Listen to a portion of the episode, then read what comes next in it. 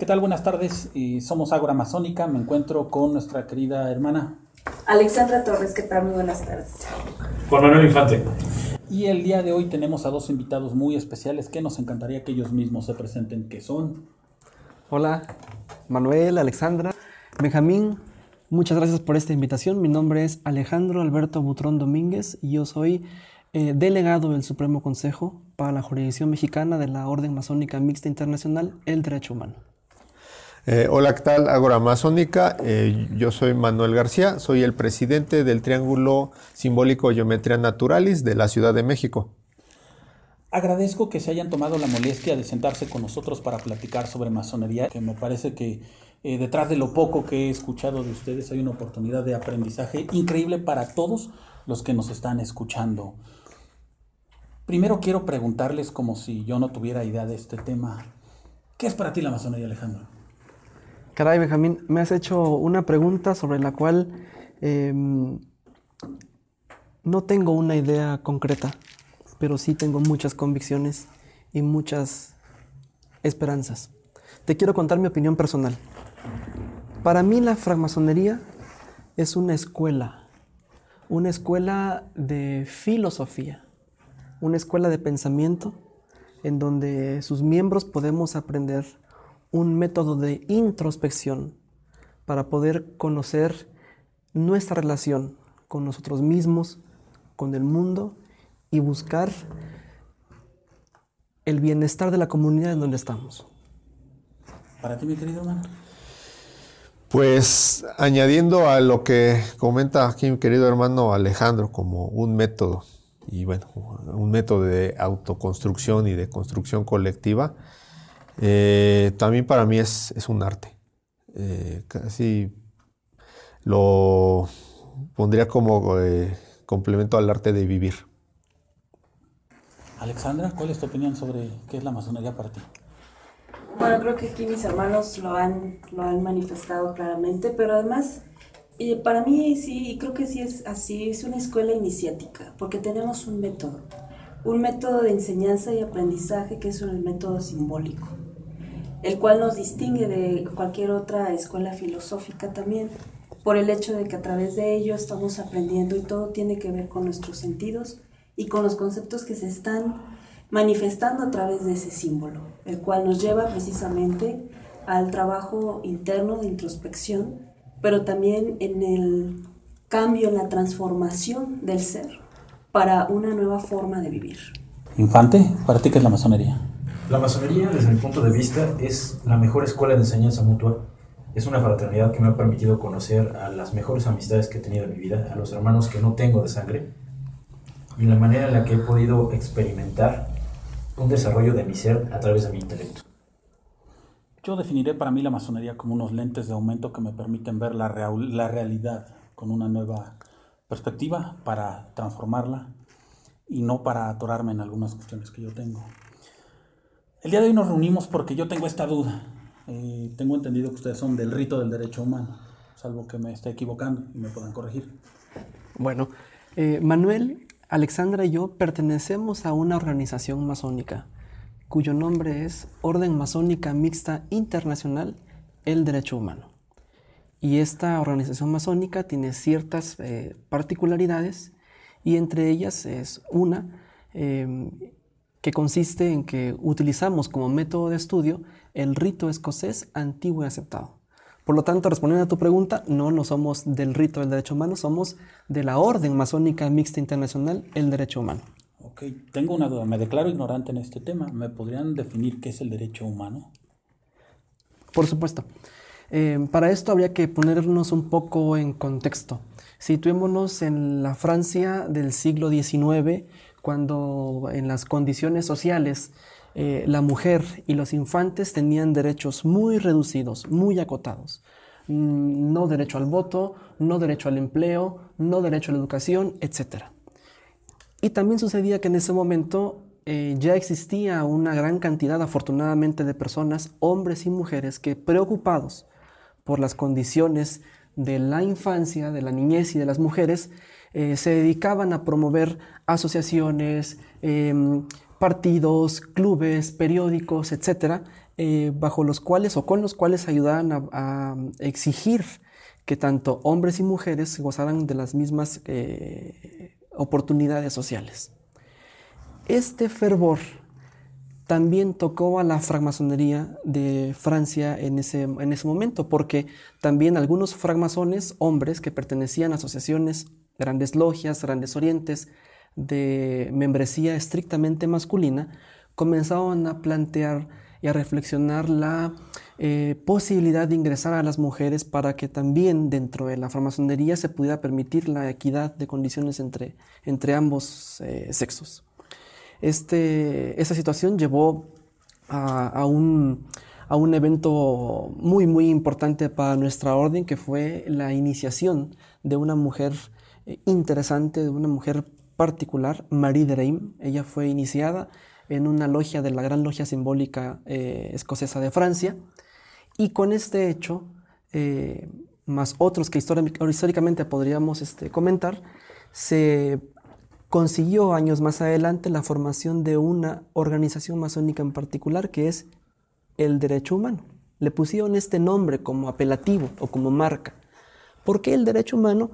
Pues para referirse a la oportunidad de cualquier ser humano de asociarse y de participar en cualquier aspecto de la vida humana que le fuese de interés.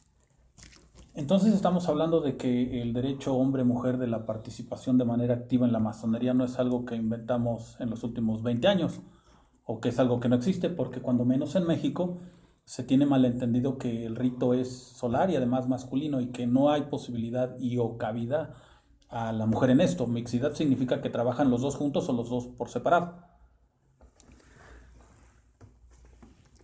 Nosotros eh, tenemos la fortuna de pertenecer a una organización que tiene una situación específica y es que surgió como respuesta a una necesidad social.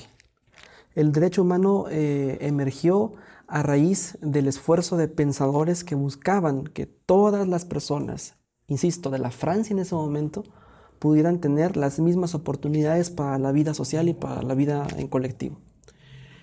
Y eligieron para su organización un método para ligarse, para reunirse, para, para poder asociarse y ese fue el método de la francmasonería. Nosotros eh, evidentemente sabemos que el, panorama masónico, el paisaje masónico es muy diverso. En el mundo hay una gran cantidad de organizaciones masónicas, todas tienen diversas condiciones de origen, todos, todas tienen diferentes contextos em, y evidentemente todas son respetables, pero en el caso del derecho humano tuvo una génesis en particular y fue responder a una situación social. ¿Y esto fue en qué año en particular? Eh, bueno, pero, eh, la fundación del orden tal cual fue 1893, pero para que esto se diera, como menciona Alejandro, hubo eh, varios acontecimientos sociales en Francia. La parte importante que eh, Marie Derain haya sido parte de esto es que ella ya tenía una trayectoria eh, muy importante eh, en pro de la lucha de los derechos este, de la mujer. Y bueno, en aquel entonces incluso le decían los derechos de las mujeres y los niños. Em, estamos hablando de publicación, este, incluso tenemos aquí una fecha en la que ella dio un discurso en el Gran Oriente de Francia, eh, donde pues precisamente se empezó a dar esta correlación entre la lucha social y la masonería este, eh, en Francia en ese momento. Bueno, eh, como mencionó Alejandro, uno de esos acontecimientos fue la iniciación de María de en la masonería. Estamos hablando de una logia en la ciudad de Pec, en Francia, que se llamaba Libres Pensadores, perteneciente a la Gran Logia Simbólica Escocesa. Esto por sí mismo empezó a desatar, pues eh, sí, la, controversia de la, posibilidad de que la mujer pudiera ser iniciada en la masonería. Em, por ahí de, estoy buscando la fecha, eh, María de Arenas como tal fue iniciada en el año de 1882.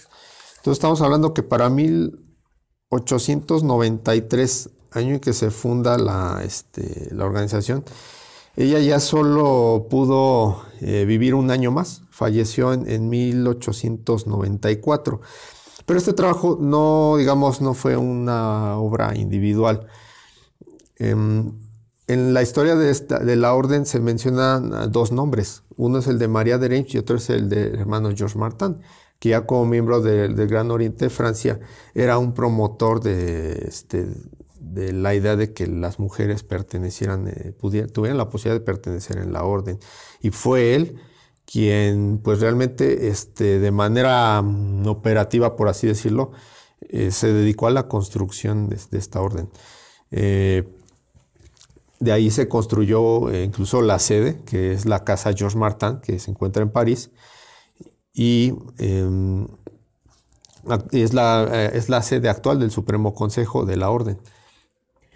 A mí un punto importante que, que sí me interesa destacar, que son factores que yo creo que socialmente siguen teniendo relevancia. Es el hecho de que eh, Marie de Reim era una periodista y en ese aspecto su formación crítica también la llevaba a hablar de en qué consistía el libre pensamiento. Cuando hablamos de ello, eh, ella refiere en la, en la oportunidad que deben de tener todos para poder expresarse. Y también es importante ver cómo el senador George Martin, desde esa perspectiva también, en un enfoque político, fueron hombres que impulsaron junto con la mujer ese libre pensamiento que dio cabida precisamente a esta orden y que además generó eh, socialmente la cuestión de la mixidad. Eh, se habla mucho del tema, pero creo que tiene muchas brechas todavía, por lo menos en nuestro país, cuando estamos hablando de la aplicación. No obstante, ya vemos históricamente en, en, la formación de la obediencia en Francia todo el legado que se tiene y de ahí la importancia que para nosotros reviste ese término de mixidad. Porque dicen, está superada a la equidad de género. ¿En qué sentido? En que no solamente es la toma de decisiones desde una perspectiva eh, masónica, sino que va a todos los ámbitos, desde la política, la social, la laboral, la económica. Y bueno, yo creo que si hablamos de cómo surge la obediencia a través de un, de un hombre y una mujer, con un pensamiento crítico desde una perspectiva política, así como de una periodista que surge para hablar de un libre pensamiento plasmado en una acción que corresponde a la obediencia. Los problemas que estamos tratando actualmente en México entonces ya tienen más de 200 años que, que Francia los trata, los tiene claros y más que delimitados. Solamente que nos está llegando a México esta oportunidad de trabajar con la Orden Masónica Mixta Internacional del Derecho Humano, que es algo que no conocíamos, que por eso hay tanta historia oscura sobre que la mujer no debe tener una participación en la masonería, pero acá tú estás hablando de que es un derecho, no solo el, parte, el, participar en la masonería, sino en toda la vida y en todos los ámbitos posibles. Estás hablando de equidad de género, que es algo con lo que no estoy yo muy, muy entendido, pero te agradecería que me, amplíes ese tema. Bueno, cuando hablamos eh, equidad de género, partamos de qué significa género, ¿no? Muchas veces se confunden los términos. Eh, hablamos de machismo, hablamos del feminismo. Dentro de algunos estudios psicológicos se habla de que el género no está dado en función de si naciste biológicamente como hombre o mujer, sino que tiene que ver con esos roles, con esa cultura, con ese concepto de creencias de lo que cada parte desarrolla socialmente. Entonces hablan, para poder generar una cultura de mixidad, tenemos entonces que desplazarnos a un pensamiento en el cual tiene que ver más con la identidad que con un rol. En este caso, la parte femenina o masculina, al equipararse, se hablan de una situación eh, libre de prejuicios que muchas veces eh, se marcan socialmente para poder hacer una separación de qué, qué, te corresponde hacer y qué derechos tienes. Aunque constitucionalmente tenemos que el hombre, es, el hombre y la mujer son iguales ante la ley. Eso nos llevaría a hablar de que tenemos las mismas oportunidades desde el ámbito jurídico, pero, pero desde el ámbito social vemos que todavía hay demasiadas brechas, pero que tienen que ver con nuestras apreciaciones históricas, con nuestras apreciaciones culturales y nuestro sistema de creencias. O sea, lo que tú estás diciendo es que como cualquier masonería que se practique debe de estar atenida a las leyes de su país, pues cualquier mujer debería de participar porque las leyes de la masonería no están por encima de las leyes del país. Por el contrario, debe reconocerlas o me estoy equivocando. La propuesta del derecho humano es construir una sociedad o sociedades fraternalmente organizadas, donde todas las personas que constituyen esa sociedad o esas sociedades puedan gozar de las mismas condiciones de vida para desarrollarse, para poder elevarse espiritual, moral y socialmente y ser eh, felices en el lugar en donde están. Eh, te comento esto porque, eh, salvo que esté cometiendo un error y por lo cual me disculpo, existen algunas, algunas, algunos estados, algunos países en donde sus leyes eh, no favorecen a las mujeres. Entonces sería un contrasentido con, con, lo que comentas en este momento, de que la masonería... Eh, ah, tienes razón, es que debería de ser yo la precisión de que en México, como hombre y mujer tienen los mismos derechos aquí. Pero no en todos los países sucede eso. Claro. Entonces no podríamos decir que la masonería está a favor eh, de... Mm, ajustarse a los sistemas jurídicos de todos los países porque sería un contrasentido, por lo menos desde la perspectiva del derecho humano. Dentro de nuestra organización hay principios fundamentales y es que todos los seres humanos, todos, independientemente de su género, de su sexo, de sus orígenes o circunstancias raciales, étnicas, lingüísticas, etc., puedan gozar de la justicia social, de la fraternidad y del perfeccionamiento al que les sea posible llegar para que puedan ser felices en este momento de vida. Sí, y es eh, una característica muy notoria de, esta orden, la internacionalidad, eh, tal, tal, cual está en el nombre, por el simple hecho de que solo hay un Supremo Consejo. Precisamente porque eh, bajo este Supremo Consejo se concibió una sola constitución internacional, que es la que rige los principios de nuestra orden, y son principios basados precisamente en los derechos humanos. Em,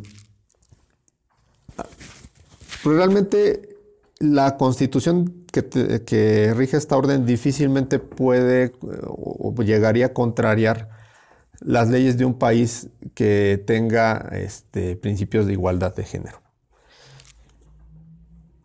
Claro, pero como es internacional y yo lo estaba pensando muy local, no estamos exentos de que un país árabe sí puedan eh, quitar los derechos a la mujer y por lo tanto la orden del derecho internacional no sé siquiera si entre en alguno de esos países. Bueno, creo que, son eh, dos cuestiones, por decirlo, reglamentarias diferentes. Por un lado, eh, hablamos de una constitución internacional y un reglamento general de la orden que rige a todos los miembros que formamos parte de ella. Está, por otro lado, las leyes que rigen al ciudadano, al, a la persona que tiene derechos y obligaciones en dentro de un país en el cual está obligado también a observar este, la constitución este, federal y los reglamentos o constituciones locales. En este caso, en México particularmente, no se contrarían. ¿Por qué? Porque estamos hablando de que nuestra constitución federal habla de una igualdad del hombre y de la mujer ante la ley. Estamos hablando de que nuestra normatividad impulsa precisamente esa mixidad desde la cuestión jurídica. Y nuestros, eh, nuestra normatividad masónicamente hablando, pues de igual manera tiene la misma, el mismo contexto.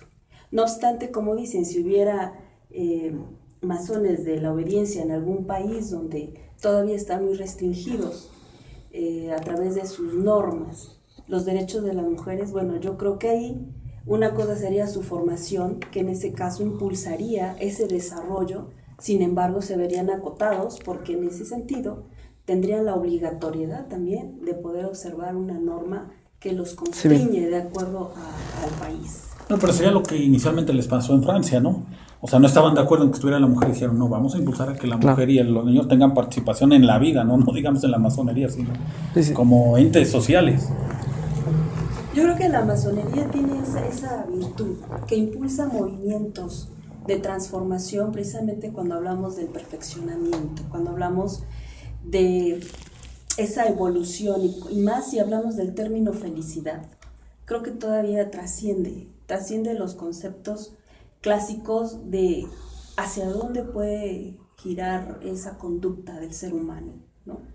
Entonces yo creo que eh, Francia es uno de los ejemplos que nos pone de manifiesto esos cambios que generó la masonería en un sistema, en un sistema social, en un sistema jurídico inclusive, porque al final a partir de ahí pues ya eh, podemos observar eh, la incursión de la mujer en diversos ámbitos que se extendió a otros, a otros países.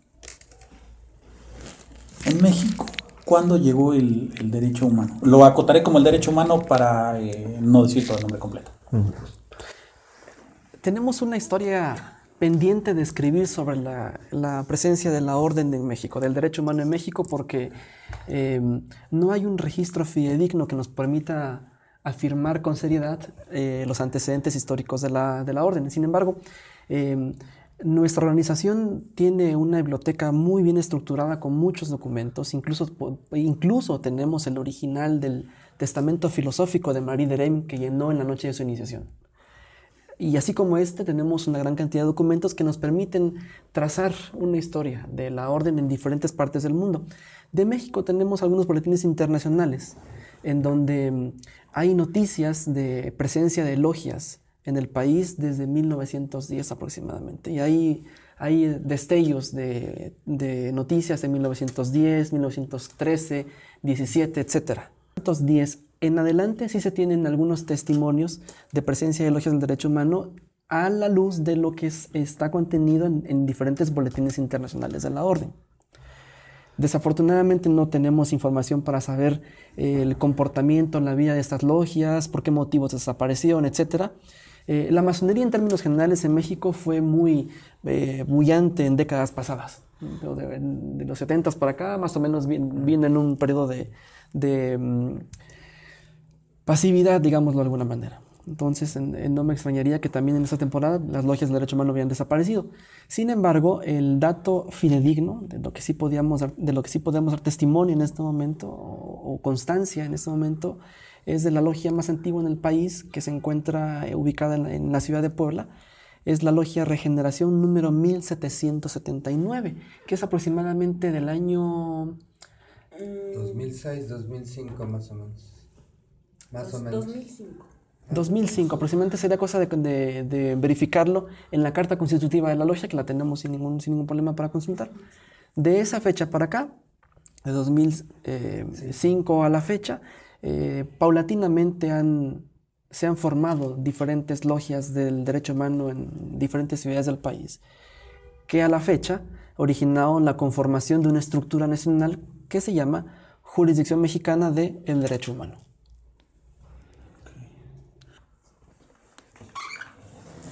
En la historia moderna, la orden del derecho humano, para acotar el nombre, este, ¿cuál es la propuesta que tiene en México, país?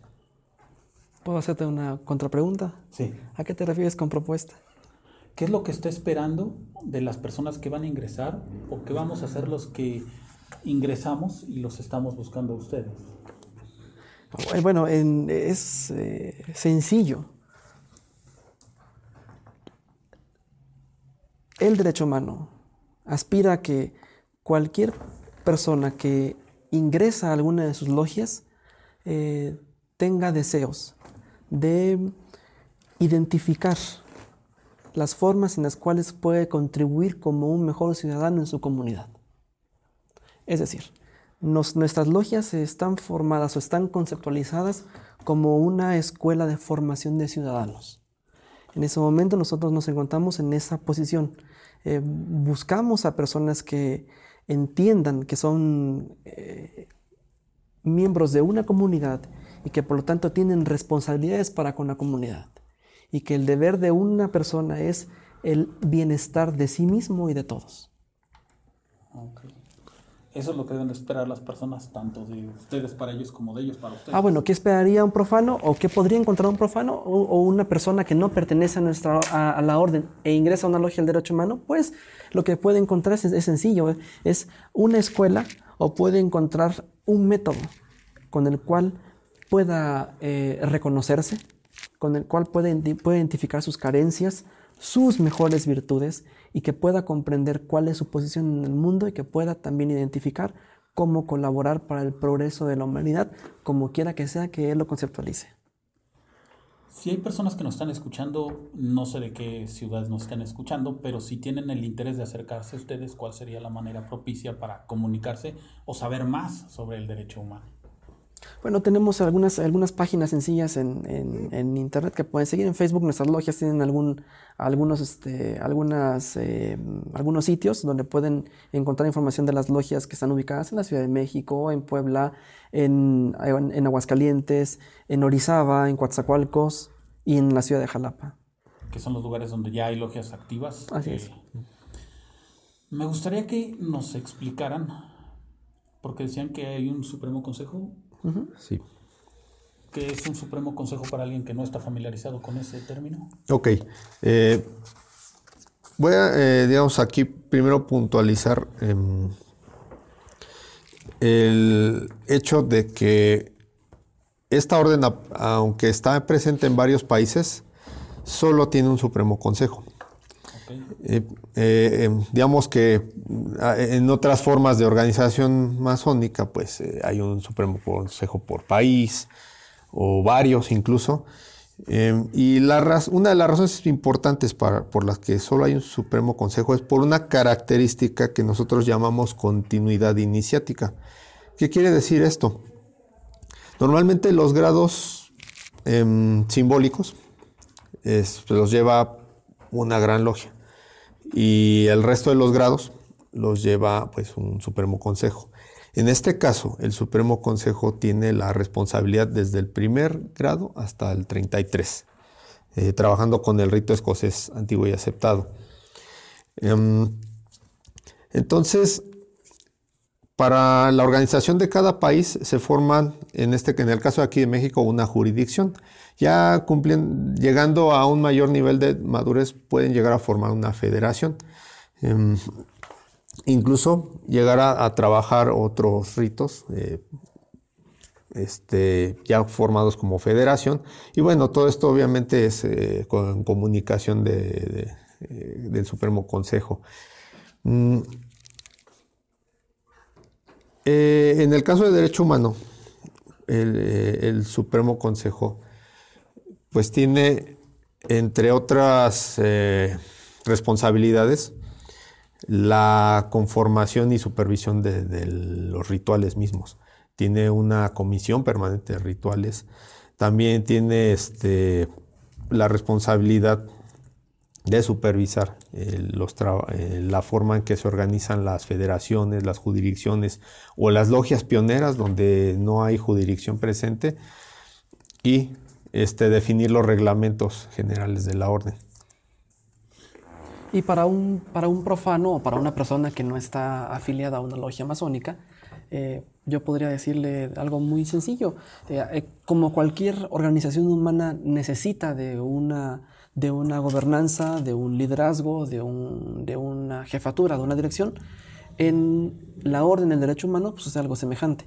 El Supremo Consejo es la forma técnica de llamarle al cuerpo de gobierno de toda nuestra organización. Es un conjunto de personas que tienen eh, cierta antigüedad y cierta jerarquía y eso los hace ser eh, elegidos en un, en, un, en un, encuentro especial que se llama Convento Internacional para que puedan conformar la junta de directores, digamos, de la organización. Y en términos de la masonería, pues se le llama a esta junta de gobierno el Supremo Consejo. Okay. Para las personas que ya están iniciadas, están más familiarizadas con el tema, ¿cuáles son las ventajas, desventajas de pasar de un rito escocés antiguo y aceptado? No sé, tenemos Valle de México, eh, Altiplano Mexicano, tenemos Rito Nacional Mexicano, eh, tenemos Memphis Misraim, tenemos un montón de ritos, que no es lo mismo que una orden.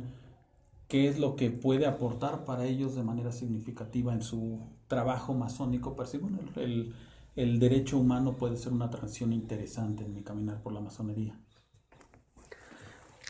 Todas las organizaciones masónicas para mí eh, tienen ciertas particularidades que les da valor. todas son respetables y todas han nacido por circunstancias distintas. Y en ese sentido, yo no dudo que cualquier eh, opción de acercarse a la masonería puede ser útil para cualquier persona que esté interesada en, en conocerse, en progresar, en buscar la fraternidad, etc. Pero lo que el derecho humano le puede aportar a un masón que viene de otra organización y se afilia a la nuestra es una visión global. Porque em, dentro de nuestra orden, una persona puede conocer las opiniones no solamente de sus compañeros o de sus eh, hermanos de la logia a la cual pertenece, sino también puede conocer la opinión, la forma de ver el mundo de personas de otras partes del mundo, de otros, de otros países. Y eso nos hace, nos hace tener una concepción distinta de un símbolo. Nosotros en las logias estudiamos los símbolos, es decir, eh, ciertos elementos de nuestras reuniones los contemplamos, los analizamos para poder encontrar, digamos, eh, verdades o encontrar conceptos, eh, escribir hallazgos, etc. Por ejemplo, uno de los símbolos más comunes de la masonería, todo el mundo lo sabe, de los que estamos en esta mesa por lo menos, em, la piedra en bruto, la escuadra, el compás. Em, la forma en como un mexicano, por ejemplo, ve la piedra en bruto eh, no es la misma a como la puede ver un estadounidense o un colombiano o un francés o un holandés o un ruso o un japonés o un nigeriano o un australiano. Todas estas personas, por su historia de vida, por sus experiencias, por sus referentes culturales, pueden aportar diferentes cosas sobre el mismo símbolo. Y eso es lo que nosotros podemos aprender en una orden como la nuestra. Nuestra organización tiene documentos, tiene boletines, tiene libros que continuamente eh, se elaboran y bajo esos eh, materiales nosotros podemos ir constantemente conociendo la forma de pensar de otras personas en otras partes del mundo. Además, nosotros tenemos un compromiso constante que es permanentemente ser estudiantes. Todos nuestros documentos de referencia son vigentes, son nuevos. Cada cierto determinado tiempo hay temas de estudio nuevos, por ejemplo. Nuestra reunión máxima eh, de la orden se llama Convento Internacional. Se hace cada cinco años en París. En ese convento internacional se legisla, se modifica la Constitución Internacional, se elige al Supremo Consejo siguiente, etc. Pero, por ejemplo, hay una cosa muy importante para nosotros, y es que se establece el tema quinquenal de estudio. Cada cinco años el Supremo Consejo establece una consigna o un tema de estudio que invita a todas sus logias en el mundo para que lo analicen, lo reflexionen y puedan producir sobre él. Y ese tema evidentemente cambia cada cinco años. Entonces hay movimiento de, de, ideas. constantemente. A su vez, cada, en cada país, cada federación o cada jurisdicción puede establecer temas distintos. Por ejemplo, en la jurisdicción mexicana eh, estamos a punto de celebrar nuestro Congreso Nacional y en ese Congreso Nacional las logias vamos a establecer un tema de estudio simbólico y un tema de estudio social que nuestros talleres van a tener la posibilidad de estudiar para el año siguiente y después encontrarnos para poder compartir los resultados. Y así hay, una, eh, hay un movimiento constante de reflexión. Eh, nuestra, una de las preocupaciones eh, principales es que nuestra orden esté conformada por personas que estén dispuestas a estudiar permanentemente, a utilizar su reflexión, a hacer críticas, porque pensamos que esta es una buena forma para poder ser conscientes de nosotros mismos y de las condiciones del mundo. Bueno, al respecto, eh, quiero abundar eh, cuando hablas de qué, qué es lo que se ofrece con nosotros en cuanto al rito, ¿no? Eh, el rito escocés antiguo y aceptado en relación a los que pueden practicar de manera local. Solamente quiero poner un ejemplo que a mí me surgió en, en el trabajo dentro de, de mi logia. Se habla mucho sobre el tronco de beneficencia, y eh, he tenido, bueno, en nuestra logia ha habido hermanos que vienen de practicar eh, el rito escocés a la manera o a la usanza local o tradicional. Eh, hablemoslo aquí en, México. Ellos tenían la idea, y fue parte de, ese cambio cultural, de que, por ejemplo, a algunos hermanos se les puede excusar sus responsabilidades económicas con respecto a, a los talleres, porque hablan de caridad y confundían la cuestión de la filantropía y beneficencia con caridad. Dentro de nuestro ritual decía que uno de los deberes dentro de la iniciación es el deber de ayuda hacia sus hermanos, pero también hablaba de otro deber, que es el del progreso. Cuando entramos a ese análisis, entonces eh, hubo una aclaración y, también, eh, pues no choques, pero sí determinación de lo que implica estar en nuestra obediencia, porque algunos hermanos pugnaban, porque se condonara a un hermano solo porque alegaba que le había ido muy mal en la vida y que no podía pagar, eh, por hablar de la caridad.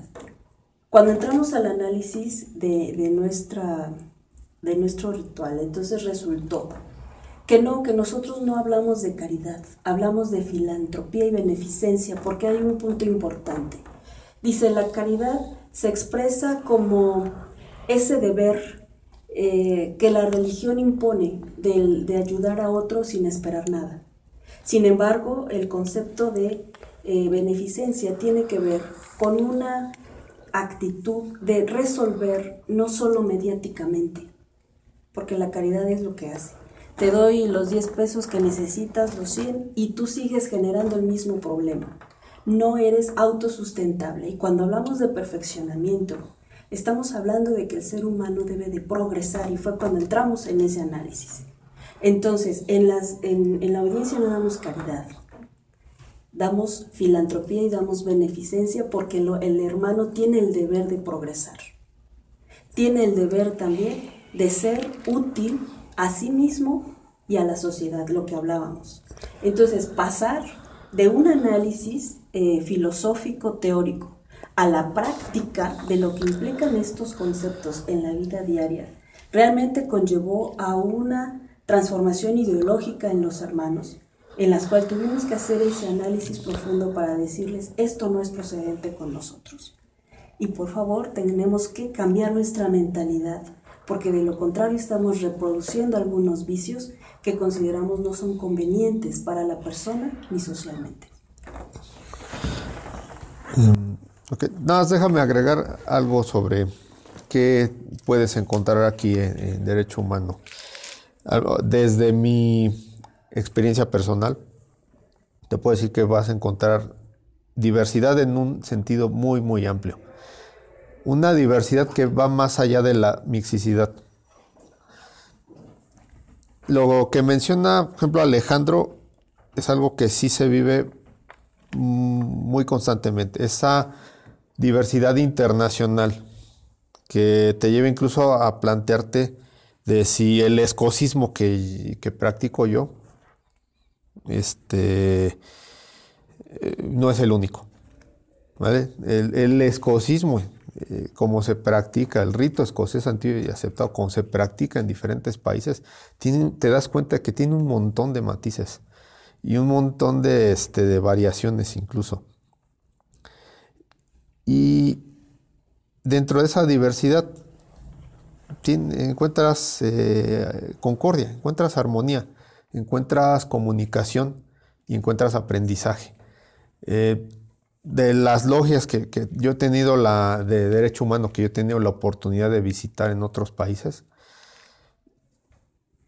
la forma en que llevan el rito escocés antiguo aceptado, a pesar de que tiene XY variantes, de manera intuitiva es, natural desarrollarlo, porque partimos de los mismos principios, partimos de los mismos símbolos, pero con las matices de la cultura de cada país.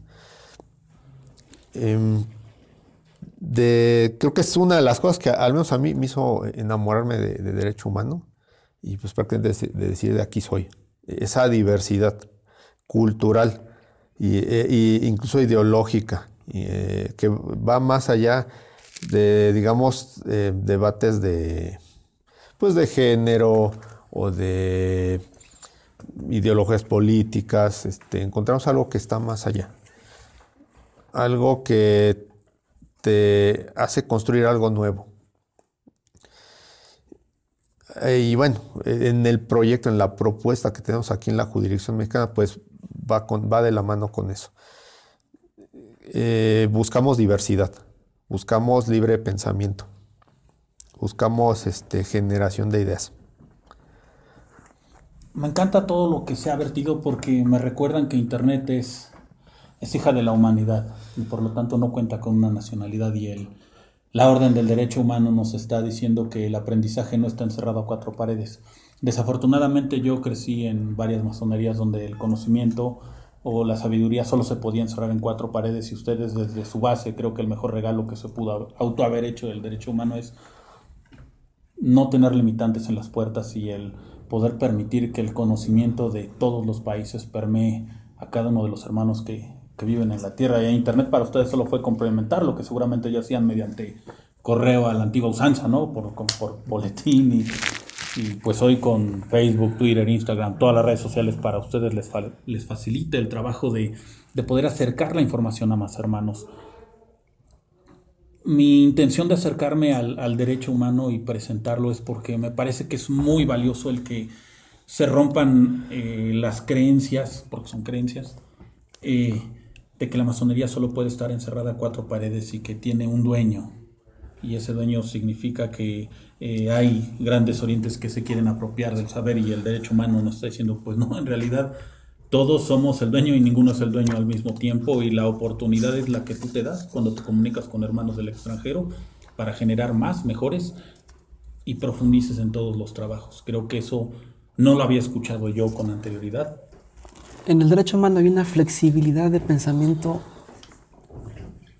grandísima. Eh, no hay verdades asentadas, no hay verdades estipuladas, no hay verdades absolutas.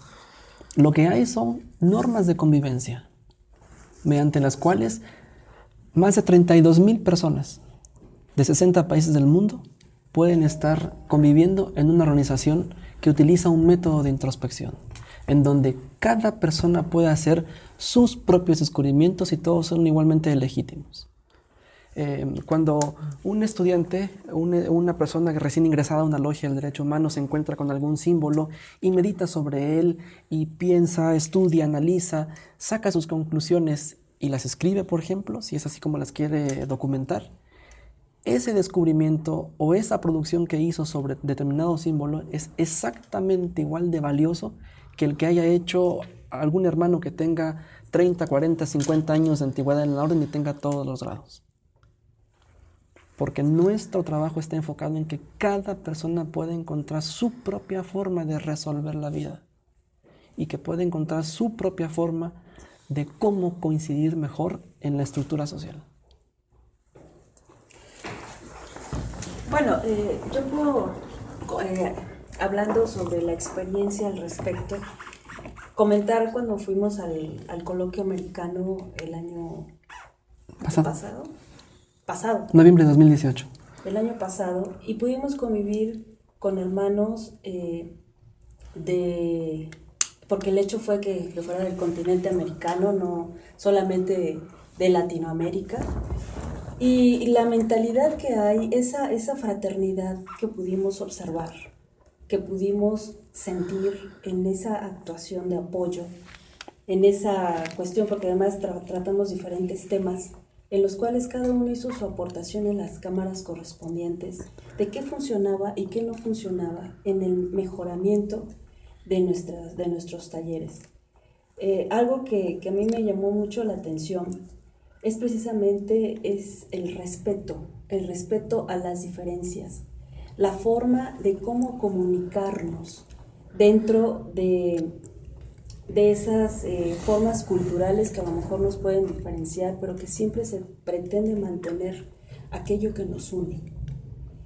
Yo creo que cuando hablamos de fraternidad, eh, para mí fue una grata experiencia el darme cuenta que sí se fomenta en, en base a las actitudes de nuestros hermanos en el compartir y donde los altos grados nos indican son de responsabilidad.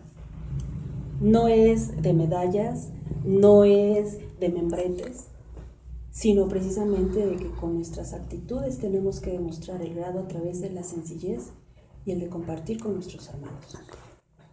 Los ritos de, el rito que se lleva en, derecho humano está pensado así, está pensado para que tenga esa eh, apertura de, pensamiento. Tal cual, eh, en la misma constitución de la orden se, define a la, institución como una orden que no profesa ningún dogma. Así aquí lo estoy citando textualmente. Rechaza todo dogmatismo y trabaja en la búsqueda de la verdad. Eh, esto, pues, comentarios a veces que hemos recibido de, pues, cómo es que llevas un rito escocés, eh, digamos, sin, sin, doctrinas, sin dogmas, sin catecismos, no los llevamos. Sin liturgias. Sin liturgias. Eh, pues les sorprende mucho, ¿no? A, este, a quienes les han, han comentado, incluso la, las invocaciones. Eh, tenemos cuatro diferentes maneras de hacer la invocación a elección de, del hermano, según su sistema de creencias. O sea, puede, él puede trabajar al progreso de la humanidad o a la gloria del gran arquitecto del universo o ambos. Eso es elección libre de, cada hermano y de cada taller. Y está, digamos, eh, establecido ya en la propia constitución, que es una constitución a la que se juramenta y de la cual pues derivan las, este, los reglamentos internos de cada logia, de cada jurisdicción, de cada federación. Y no es algo que, digamos, asumas que esté inflexible. Esta misma constitución es deliberada en cada convento internacional. Yo, por ejemplo, ahorita traigo la, la, última edición, que es la de 2017, que pues es una mejora de la edición de 2002. Este, está viva, es ley viva que se adapta, que evoluciona con el contexto de la humanidad en este momento. Aunque creo que sí hay, hay un, una parte que hay que puntualizar, en el sentido de que sí se nos exige disciplina masónica en cuanto al respeto estricto, y así lo dice, respeto estricto a la Constitución Internacional, al Reglamento General de la Orden y cualquier normatividad que dimane del Supremo Consejo. Cuando hablamos de disciplina, he observado que cuesta trabajo disciplinarnos. ¿Por qué? Porque se ha denotado que muchas veces se pretende, bajo un criterio personal, manejar lo que se mantiene por escrito y claro en nuestra normatividad a criterios personales. Y ahí es donde quizá la obediencia no es tan flexible, por decirlo así. Nos puede hablar sobre la libertad de pensamiento, sobre la mente crítica, pero sí es algo muy enfático, el respeto estricto a nuestros reglamentos y nuestra constitución. Y eso creo que cuando alguien aspira a su ingreso debe estar muy consciente de que si algo choca en cuanto al proceder que nos marca el reglamento, tiene que darse cuenta que se tiene que sujetar, porque ahí no hay variante. Lo que menciona Alexandra es muy importante, sobre todo en el tema de, de los rituales. O sea, el hecho de que eh, los rituales tengan incluso variaciones entre países, no quiere decir que tú vayas a hacer el ritual como se te dé la gana. Todo movimiento, toda, toda acción implícita en, el ritual está supervisada por este, una comisión de rituales del Supremo Consejo. Eh, se constantemente está en, revisión, en propu propuestas, fundamentación, eh, y esta fundamentación es tanto histórica como simbólica, como psicológica incluso. Todo lo que se hace en, el ritual tiene que tener primero lógica, tiene que tener sentido. Eh, no, este, no se puede, no, no, se improvisa en, los rituales de derecho humano. Son, son, rituales establecidos, autorizados, que, este, que se ejecutan pues, de una manera incluso eh, hermanos que nos han visitado, pues no, nos han dicho, pues es que es muy coreografiado, incluso nos dicen, ¿no? Es como que muy coreográfico. Eh, y, y, lo, y, busca hacerlo, busca hacerlo presente para que esa, ese trabajo de mente y cuerpo, este, pues que se, se, quede, sea algo que eh, sea esa vivencia, ¿no? Que tanto se promete. Y que provoquen. Exactamente. desde nuestra concepción, desde nuestro estilo de practicar la masonería, el reunirse en una logia implica llegar a un lugar en donde se reproduce un ambiente que estimula o que provoca la reflexión.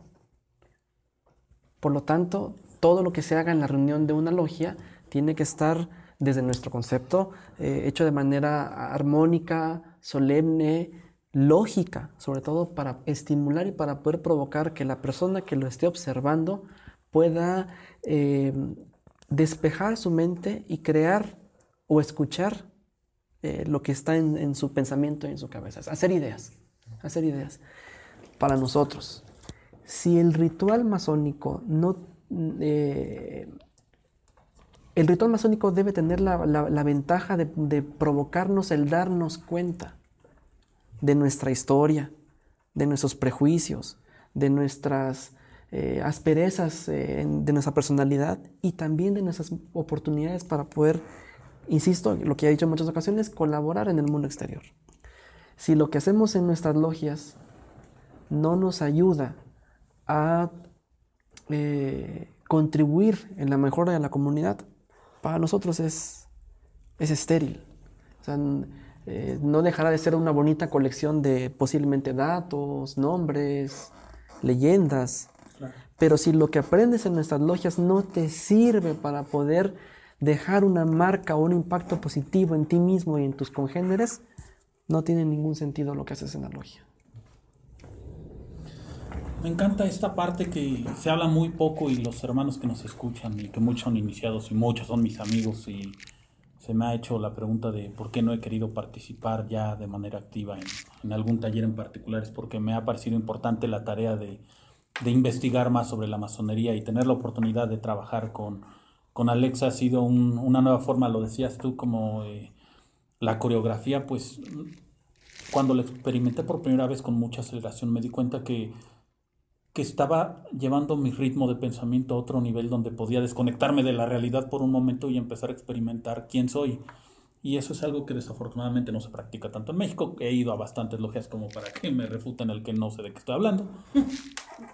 Pero que todo tiene que ser express, ¿no? O sea, como, como dicen, de manera económica, mi hermano. Todo es de manera económica para que rapidito presentemos trabajos y, okay, este, y lo cerremos. Y nos vayamos a echar un café. Para todos los que nos están escuchando, iniciados y no iniciados, acá hay una parte muy importante que deben de considerar si alguien desea ingresar, es que te están diciendo que tu trabajo, aunque lo hagas en cuatro paredes, tú tienes el acceso a hermanos de manera internacional para trabajar no solo porque vayas a otro país, sino porque pueden compartir trabajos y enriquecer el saber. Qué importante y qué valioso me pareció el comentario que hiciste de acá las corcholatas no tienen un valor si no te están ayudando a cambiar tu realidad y la de los que te rodean porque no son otra cosa que corcholatas bonitas. Nosotros, yo, estoy poniendo nosotros tenemos, eh, como ya le hemos comentado, un, un, método de estudio de referencia que se conoce en el argot masónico como el rito escocés antiguo aceptado. Es nuestro método de estudio, es nuestro nuestro vehículo de, camino dentro de la orden. Y ese método de estudio está dividido en 33 grados. Evidentemente, quienes llegan al último, al 33 son las personas que tienen más antigüedad, más experiencia, etc. Pero eh, en nuestra organización hay un hecho claro. Entre más grados pueda adquirir un hermano, igual es la cantidad de humildad, y de trabajo que adquiere. Sí, de haber congruencia y con coherencia. Y, lo hemos podido conocer con los grandes maestros de la orden, con los miembros del Supremo Consejo a quienes hemos podido conocer y, que nos han visitado, eh, hermanos eh, que, tienen décadas de antigüedad en la masonería y tienen todos los grados de ritos que se han aceptado, pero son las personas más sencillas, más humildes, más accesibles con las que puedas trabajar en la organización. Eso es importante porque siempre es un problema el que alguien llega y, quiere sacar una corcholata. Yo así las llamo las corcholatas masónicos, que es un montón de conocimientos guardados en tu cabeza que no han sido trabajados para transformarlos en algo que te ayude a mejorar tus condiciones. Pienso de igual manera que ustedes, que todo lo que se hace dentro de la masonería es para mejorar y en consecuencia los que te rodean. Porque yo en algún momento imaginé que existía una masonería así, pero nunca la había experimentado hasta que tuve la oportunidad de trabajar con, con Alexa y espero que esta sea una primera de muchas pláticas para que la gente tenga un poco más de conocimiento sobre una masonería que ya trascendió las barreras de las cuatro paredes. O más bien, nació y yo la estoy conociendo, para ponerlo de forma correcta. Y que sepan, porque hay muchas personas, le consta Infante, hace un rato fuimos a, a comer un helado y un chavito de 19 años se acercó porque quiere ingresar a la institución, ha visto los videos de Agora Masónica de hermano Benjamín y traía muchas inquietudes, pero como siempre estaba lleno de, de mitos y le vamos a hacer llegar este podcast en cuanto terminemos la producción. Definitivamente. Para que se den cuenta que hay un trabajo enorme e increíble que hacer con las personas que tienen esa sencillez, ese carisma, ese estudio, esos grados que no son unas corcholatas, sino el reconocimiento al esfuerzo que han hecho para hacernos llegar a los que somos ignorantes, como su servidor. Yo nada más hablo por mí, que soy ignorante en el tema de la masonería y que tengo muchas ganas de aprender lo que no me fue posible aprender durante mucho tiempo, pero sabía que existía. No sé si haya preguntas particulares de cada uno, si quieran dejar un mensaje final para los que nos escuchen, que tengan la claridad que llegamos hasta Argentina cuando menos que tengo datos conocidos. Definitivamente yo quisiera agradecer mucho tanto a Manuel como a Alejandro su visita para vendernos tanta luz al respecto de cómo está formada o forjada, eh, cómo se generó eh, la orden mm, masónica del derecho humano. Perfecto, sí. Lo dije bien, muchas gracias. Me parece muy, muy interesante el punto de vista global que ofrece, porque realmente yo, mucho antes de iniciarme, mi punto de vista siempre fue global. Siempre tomé en cuenta, eh, cuando empecé con la música, por ejemplo, siempre tomé en cuenta cómo en Argentina estaban años luz de nosotros en cuanto a la música. Cómo en Chile tenían muchos, muchos, pues, muchos puntos artísticos que en México apenas estaban dando. Eh, a mí me parece muy interesante esta propuesta que tienen dentro de la orden de ver todo desde el punto de vista global, porque definitivamente el ser humano tiene que moverse como un todo y aceptar su entorno y aceptar cómo se debe cambiar, porque muchas veces lo hacen de la manera más equivocada. Y si todos nos movemos dentro de un punto en el que se está buscando el bienestar de todos y la felicidad, primero del núcleo, que sería uno mismo, de ahí a la familia, de ahí al entorno, a la comunidad, a la ciudad, y de ahí a globalizarlo, no globalizado como lo llevan el G20, sino de un pensamiento global. Muy probablemente vamos a poder encontrar el punto en el que la humanidad no va a llegar a autodestruirse, como ha sucedido muchas veces dentro de la historia del ser humano, que llega un punto en el que se autodestruye. Y si lo vemos desde el punto de vista en que todos juntos podemos lograr mejores cosas, entonces el mundo va a ser un mejor lugar para habitar. Muchísimas gracias por su presencia, de verdad. Gracias por la información que nos han traído y espero pronto verlos por sus ciudades. Muchísimas gracias. Sí, gracias a ti. Bueno, pues agradezco el espacio, eh, somos parte de un equipo y también por eso me interés de compartir eh, pues estas experiencias, esta, esta breve información, pero sobre todo que se queden con la idea de que realmente buscamos eh, alcanzar los puntos de congruencia, de congruencia para con nosotros mismos. Dicen que si tú cambias, el mundo cambia, y como es adentro, es afuera. Entonces, partiendo del perfeccionamiento individual, porque al final cuando hablamos de cadena de, de, unión, hablamos de todos y cada uno de nosotros que la conformamos. Si partimos de ese trabajo interno que además puede sonar muy bonito, pero que en la práctica implica mucho compromiso, implica mucha aceptación, implica también el darse cuenta de aquello que no funciona, y no encerrarnos en la cerrazón, en la necedad, que eso es lo que rompe cualquier crecimiento. Y no se trata de soslayar, no se trata de la, de la censura, se trata de ser proactivos, pero también muy comprometidos con lo que hacemos, de entrada para poder generar cambios. De lo contrario, solamente son conceptos que no tienen ninguna incidencia, que no tienen ningún valor. Entonces yo agradezco el espacio y espero que que esta breve charla ayude a muchos aquellos que están en esa búsqueda y en la cual si podemos aportar para algunas respuestas, con todo gusto. Muchas gracias. Yo estoy seguro que pues todos los hermanos aquí presentes, que nos escuchan y, pues también eh, pues todas las personas que, buscan acercarse a la masonería, valoramos la, vivencia como aprendizaje y como etapa de vida incluso. Em, independientemente de, o al menos la mayoría de las obediencias que he conocido, pues le dan su, lugar a la vivencia. Eh, si algo yo pudiera destacar eh, en derecho humano, eh, así que haciéndole punto y aparte a la mixicidad, el dogmatismo, la internacionalidad, la continuidad iniciática, es la búsqueda de esa vivencia y eso yo lo he visto pues con hermanos de varios países, de, este, miembros de derecho humano, que tienen bien claro que la masonería te da ese, esa, ese cambio a través de la vivencia, pero sobre todo esa responsabilidad, y eso algo, eso derecho humano siempre lo enfatiza mucho, esa responsabilidad que vas adquiriendo con esas vivencias.